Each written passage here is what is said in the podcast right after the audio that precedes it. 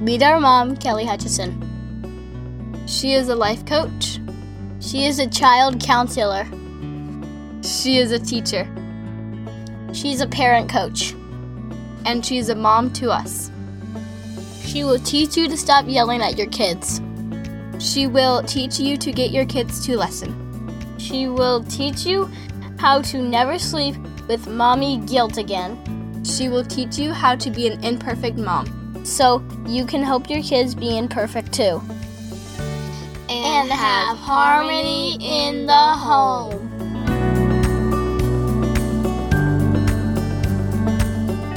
Hey everyone, welcome to episode 44 When Our Children Push Our Buttons. And I have a review from I Love Lucy fan. I love your nicknames because I never know who it is. And she says Kelly is so uplifting and provides such practical advice that truly helps families have more harmony. I love her real life stories and examples and her vulnerability to share so we can all be better. Thank you for paying it forward to so many. We are all better for it. Oh, thank you so much. My only secret to the universe is that I read a lot of books and then I just pay it forward. And then I want to unleash the power within you so you see yourself as a child expert of your own child. Because I'm not your child's expert, you are your child's expert. And I'm just unleashing that power within you that already resides within you. And so today I'm talking about a topic that is very touchy for people because it's talking about when children push our buttons. They just know what buttons to push. They're always looking for trouble. They know how to get underneath my skin. These are all things we say to ourselves, but children are completely neutral and we are the ones that put the buttons on ourselves. Remember how I talk about the brain, the unconscious part of the brain and the conscious part of the brain. In review, we have 60,000 thoughts a day. 95% of those thoughts are unconscious thinking, which means we've thought them so many times before that it's just old patterning, it's old conditioning, it's old learning. It's stuff that we've been told over and over and over, and we don't ever question. And so, becoming a conscious parent and a conscious human being is the ability to question all of it. Think about it. Back in the day, we used to go to a restaurant and we would say if we wanted to sit in the smoking or non smoking section. You think about it now, like, what? We never even questioned the smoking section versus the non smoking section back then. Now we've been conditioned to remember that we don't smoke in restaurants. And if someone actually took out a cigarette and started smoking, it would blow your mind. And I remember going to Colorado when the law had just become normal in Florida and then going to Colorado on and they asked if you wanted to sit in smoking or non-smoking. I remember being in Outback and I was so taken aback by the fact that they asked me if I wanted to sit in smoking or non-smoking because I had gotten so conditioned after six months to a year of going to restaurants in Florida where it wasn't even an option anymore. So those new neural pathways were already very conditioned after a year to a six months to a year. And so then when I went to the one in Colorado, it was an Outback, they said, Do you want to sit in smoking or non smoking? This was many years ago. And it just goes to show how if we don't question all of the things, then we just become robots in our life. And we look at Scientology and we say, oh, wow, they've been brainwashed. I can't believe it. And we look at with just such awe and just amazement of how that happens. But at some level, we've all been brainwashed. And so the word brainwash, take it for its context. We want to wash our brain. We want to wash our brain and choose the thoughts that we want to think. We just don't want to think the things that our parents have told us to think, conditioning, society, our coaches, our teachers, our friendship peers, our friendship circle, our professors when we get to college. Why don't we question all of it? Because when we can question the little things of why why can't we smoke in restaurants anymore? Then we can question the bigger things, of the bigger messages. The brain is actually very lazy. It likes to seek pleasure, avoid pain, and be efficient. It likes to think the same thing over and over. So when someone comes in and challenges that thought, it's very uncomfortable and feels very uncertain. And we know that the brain likes certainty. And I always say that the magic happens outside of our comfort zone because nothing changes if nothing changes. So we keep doing the same thing over and over and expecting different results. And that, my friend, is the definition of insanity. So conscious living is a lot more work for the brain, and the brain doesn't like it.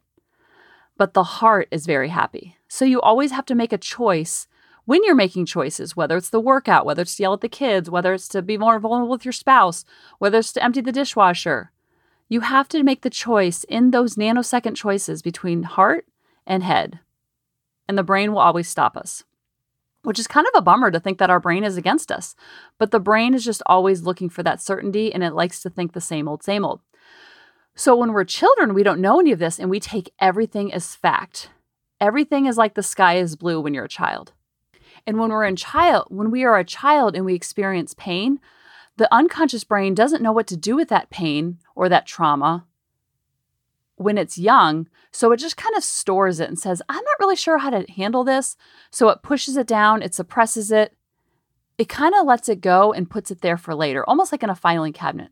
And then when we become an adult, what the unconscious part of the brain does, you, remember that pain that we had when we were a child? Let's unpack that pain now and let's recreate it on our relationships and the relationship with ourselves and the relationship with our kids and our spouse so we can try to heal that old wound in current time. And I love this quote by Dr. Nicole. She says, Self betrayal is a coping mechanism we learned in childhood when we needed to betray ourselves to receive love from a parent. I mean, that is so powerful. So when I'm working with clients, I always ask, Tell me about mom. Tell me about dad. Tell me about what little girl, little boy. Tell me about your 10 year old self. And not to go back and make the parents the victim, because then that makes the child the villain, but just to look at it now with grown up eyes. Because when we're little, we look at it with little people's eyes. And so when we're an adult, like Dr. Shefali says, she says, I don't need to ask about your third grade and how 10 year old and what you were like at 14. I just have to look at your current situation, and that tells a very clear picture of the past because the unconscious pain doesn't know the difference between past, present, and future. So it always tries to recreate it in current time to heal that old wound. And then, of course, it doesn't happen, it doesn't heal, and it just keeps re injuring ourselves. And that's why patterns are so powerful. That's why dysfunctional patterns are passed along like a recipe.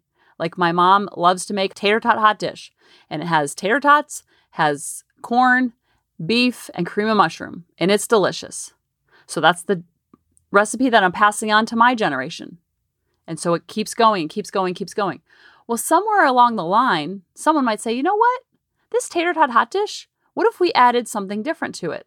What if we added peas or green beans? That would shock the system of the previous recipe owner. But when we become an adult and we have our children in our home, we get to create the recipe that we want. You don't just have to repeat the same patterning over and over and over just because it's a recipe that's been passed on to you. This is when generational dysfunction can be broken and start fresh.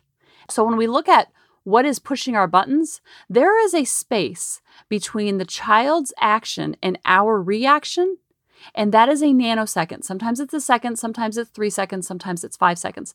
I encourage my clients to widen that gap as long as possible because in that pause is where you will find your buttons. And your buttons are all put there by old pain. And it's usually rooted out of fear. So when you think of yourself as having buttons all over your body, look to see what is being pushed because children can never push our buttons. They can only push our ego.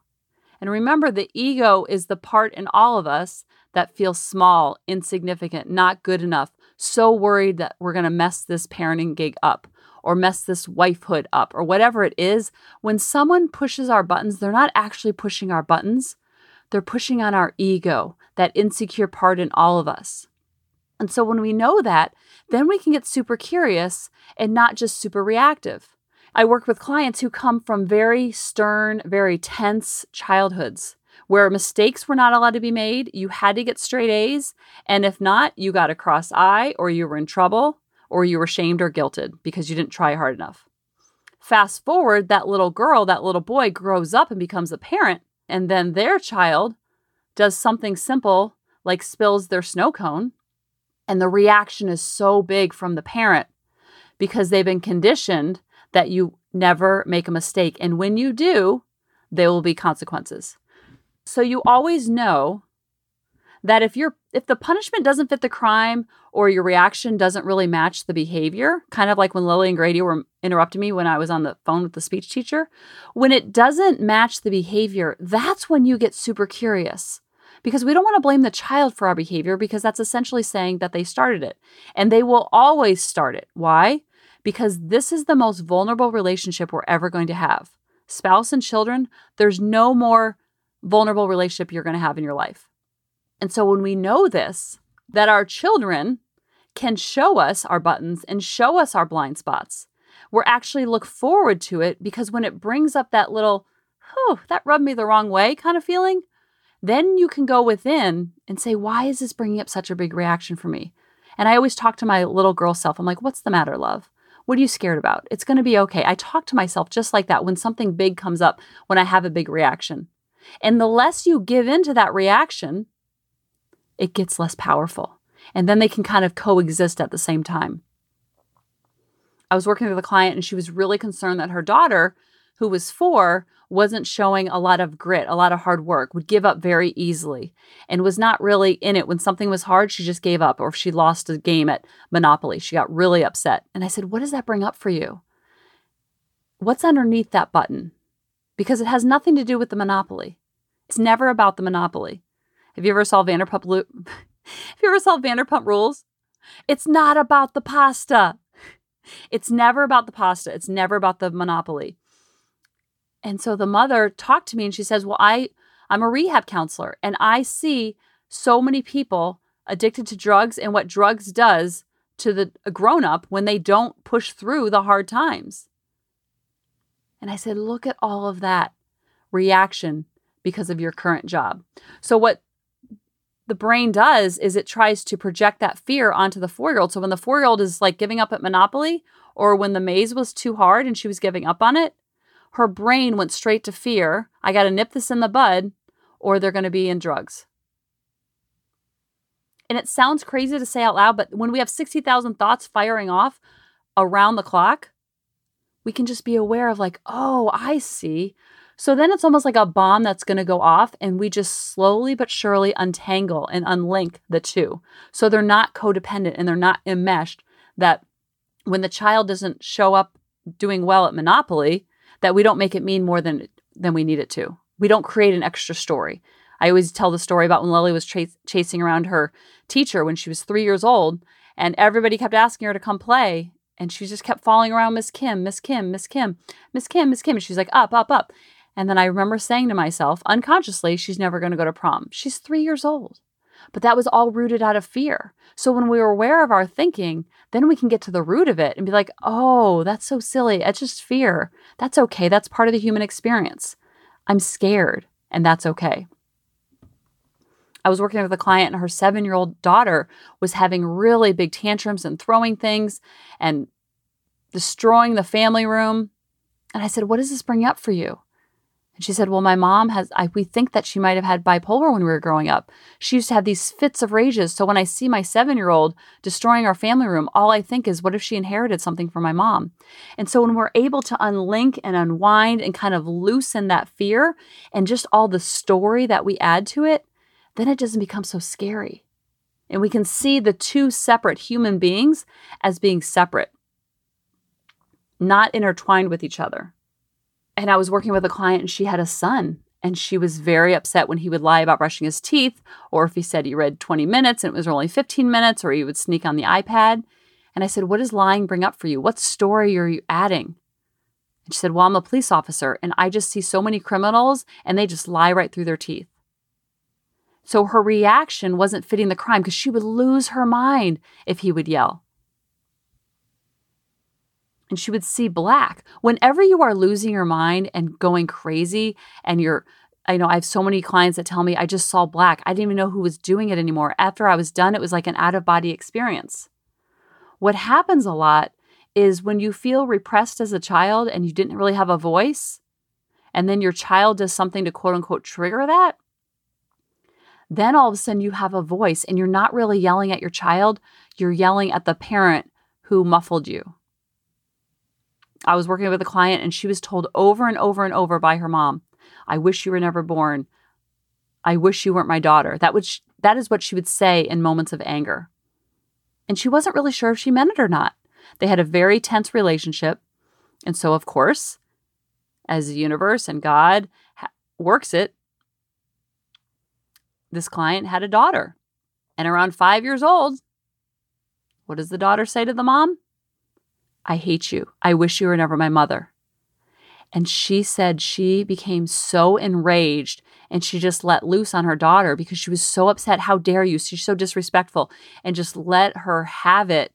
Because what kids do is when they feel pain, they don't know what to do with it. So it's like a hot potato of pain and they just pass it right back to the parent or the closest person.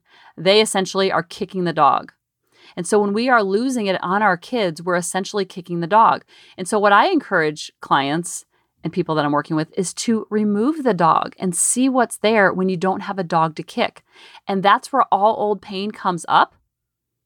And so a lot of people don't want to face it and they just would rather repeat the old patterns because that is the easier way.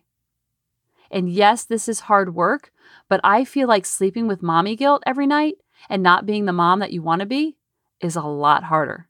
So we get to always choose our hard. This work I have done with my kids has been so incredibly hard because it's hard to look within. It's hard to admit faults. It's hard to shed the ego, but over time, it gets so much easier. And the sense of peace that you have, it's almost like falling asleep and knowing that your finances are all taken care of, that you know that you're following a budget and you're staying pretty close to the budget. That peace of mind to fall asleep at night is so peaceful versus like putting our heads in the sand. We don't know how much is coming in. We don't know how much is coming out. We're just going to hope for the best. That insecure feeling is a very uncomfortable way to sleep. So when you can lay your head on the pillow at night and feel good about the way that you showed up and the energy you brought to the table and the amount of emotional literacy that you taught throughout the day, that's when you can give yourself a high five at the end of the day. And yes, it's hard to look when it's hard to look within and it's hard to look at old pain but that old pain is there no matter what. And the more that you deal with it head on and acknowledge it, then it can process and pass through and not have such a hold on you. I was working with another client and she said that her twins, when they argued, she would get super hot, hot underneath the collar, let them have it, lose their mind, say unkind things to them, name call them. And I was like, what's the story? What's underneath it? Tell me what's underneath the button. Because if you don't peek underneath the button, the button will just keep getting pushed and pushed and pushed. And remember, children don't push buttons, they push egos. The more that we get it pushed, the better, because then we can shed the ego over time and it less has and it has less power over us. And she said, Well, I grew up as an only child, and I feel like they are so lucky to have each other, and they don't even realize it. So when they argue, I lose my mind because I would have given anything to have a sibling. And what are they going to do when I'm gone? What are they going to do when their father's gone? Because my parents are gone and I didn't have my siblings. I didn't have any siblings. And that was very lonely and very hard. So when I see these three year olds arguing, I get very triggered because they're not being appreciative of each other. And P.S., this mom was 35 with no health conditions and she's going to live a very long life. But this is what fear does to us it turns us into a crazy person. And this is good to know. This is such good news because when you see that it's just old pain that's trying to be recreated, then you can acknowledge the old pain, let it be recreated separate from our most vulnerable relationships because our children are so innocent and they're so impressionable and it's monkey see, monkey do. So instead of being so concerned about what they're doing, all we have to do is control our side of the street and show up the way that we want them to show up. And then it's game on like Donkey Kong. I can give you strategies all day long, but if you're not willing to look within, it's going to feel like Groundhog's Day. And clients don't like to hear this. They want to tell me all the things about their child that are doing wrong. Then they did this, then they did this, then they got suspended, then they got expelled, then they got did then they smoked the weed, then they did. That is all just a symptom. It's all here just to wake us up. It's all happening for us and it's never happening to us. So, how do we want to show up? That part we can control. Our children have free will. They are going to make choices that will boggle our minds. My kids still every day make choices. I'm like, what is going on? But when I just control my side of the street and realize any reactivity that I have all comes from my stuff, then I'm able to detach my ego and then I can attach at the heart level, just like I did in the schools. It was so easy when I was in the schools because I had no ego with the students and with the children who came in my office. It was all just love. So it was very easy to detach the ego. I was working with a client and she came from a very emotionally unavailable family. No I love yous, no hugs and kisses. It was very serious. Just get the A's, get the B's, just super quiet, not a lot of laughter. So now she's growing up and then she has teenagers. And what do teens do when they start to become a teenager? They start to pull away. So when she would feel her teenager pull away, she was super triggered. And then she got super needy and clingy, which makes them push away even more, just like me with PJ Virga. The more needy and clingy and graspy that we come towards our children, no matter what age, the more they're going to repel and push us away. And that's not what we want. So she was being wounded over and over and over because she was getting that same sense of neediness that she had as a child. And so we have two chances to have this parent child relationship. The first one we had no control over. This next one, the one that we're currently in, we have all sorts of control. And control in the most empowering way, not in the control based fear way. You can actually be the parent that you needed when you were younger. But if you just push it away and push it away and everything was rosy and not look within and not look to see where your triggers are, you want to be triggered because there is so much power in that pause. Because in that pause, you can see the story. And then once you start to untwist that story and unravel it and disentangle it and unwind it, then it has less power. You still honor the pain, it still happened, but you don't project it all onto your kids. And when you can unlink it and you can unscramble it and you can take it away, then there's not this big detonation where you're just about to explode and walking on eggshells at any minute because you're really angry at mom, really angry at dad, really angry at brother, sister, whatever that old pain is. And you're not taking it out on your child because the child, when they're being yelled at or shamed or guilted, they don't stop loving the parent that's yelling or hitting them or shaming them. They stop loving themselves. And then they act very unlovable. So I want you to start thinking about your thinking and seeing your triggers and loving your triggers and knowing that no child can ever push your buttons. Then you don't give all your emotional power to your children. You take all of your power back and then you become super empowered. That's why this work is so personal to each person because then you can start to collapse and disarm all your triggers and dismantle them so they don't have so much power. And see the behavior as always a language to us of what our children need because they want to be loved by mom and dad, but they also want to be liked by mom and dad. And when they feel that, then they act really likable and really lovable because they're in alignment with their throbbing spirit. And you have to see their behavior as a language instead of making it about you. I did it for years, and that's the only reason why I know this and they had all the emotional power. They pretty much decided how the day was going to go. And that, my friend, was a giant roller coaster, and that's why I was exhausted. But when you can detach the ego and attach at the heart level and see it as all happening for you and look forward to the triggers, because then you don't give in to that urge and it loses its power over time, like we talked about before. That you don't have the urge to call your ex boyfriend, but that urge was super strong. But every time you didn't give in to it, guess what happened? you lost the urge, you lost the urge, you lost the urge. It got so weak that now, if I even mention it to you, you'd be like, What are you talking about? That's the same thing when it comes to yelling or shaming or getting super mad that you can't even understand it. Be super curious of where that anger comes from because it's never about the children. Look at the buttons that they're pushing, see how it's pushing on our ego. And then it gets super empowering because the children who need love the most will always ask for it in the most unloving ways. Russell Barkley said that, and that always resonated with me because you can always look at the child's behavior as a language, as information, as data. When I was a counselor, I used to go into the child's classroom. I was the behavior specialist also. And so I would go into the classroom and I would be watching a child for a solid hour. And I would take notes on this child every 15 seconds. What's this child doing? They didn't know I was there to watch them. They just saw it was someone from the front office that was in their classroom in the back taking notes. And I would watch this child like a zoo animal. I would watch them like a hawk, just taking information, data, data, data. What are they doing at this 15 seconds, then 30 seconds, then 40 seconds, 45 seconds, then 60 seconds? And it was all data on task, off task behavior. What happened before that behavior to lead up to that behavior? What is this information telling us? For one hour, I would take notes every 15 seconds on task, off task, so I could see the percentage of on task behavior and what was pulling this child away from being on task. And you can look at it as data, then we can bring the parents in, and then we can formulate a plan. But so many parents are being reactive where they're just like, they did this, then I did this. They did this, then I did this. Instead of being super curious and what happened five minutes before, five seconds before, five minutes before, five hours before, five days before. What's going on from their point of view?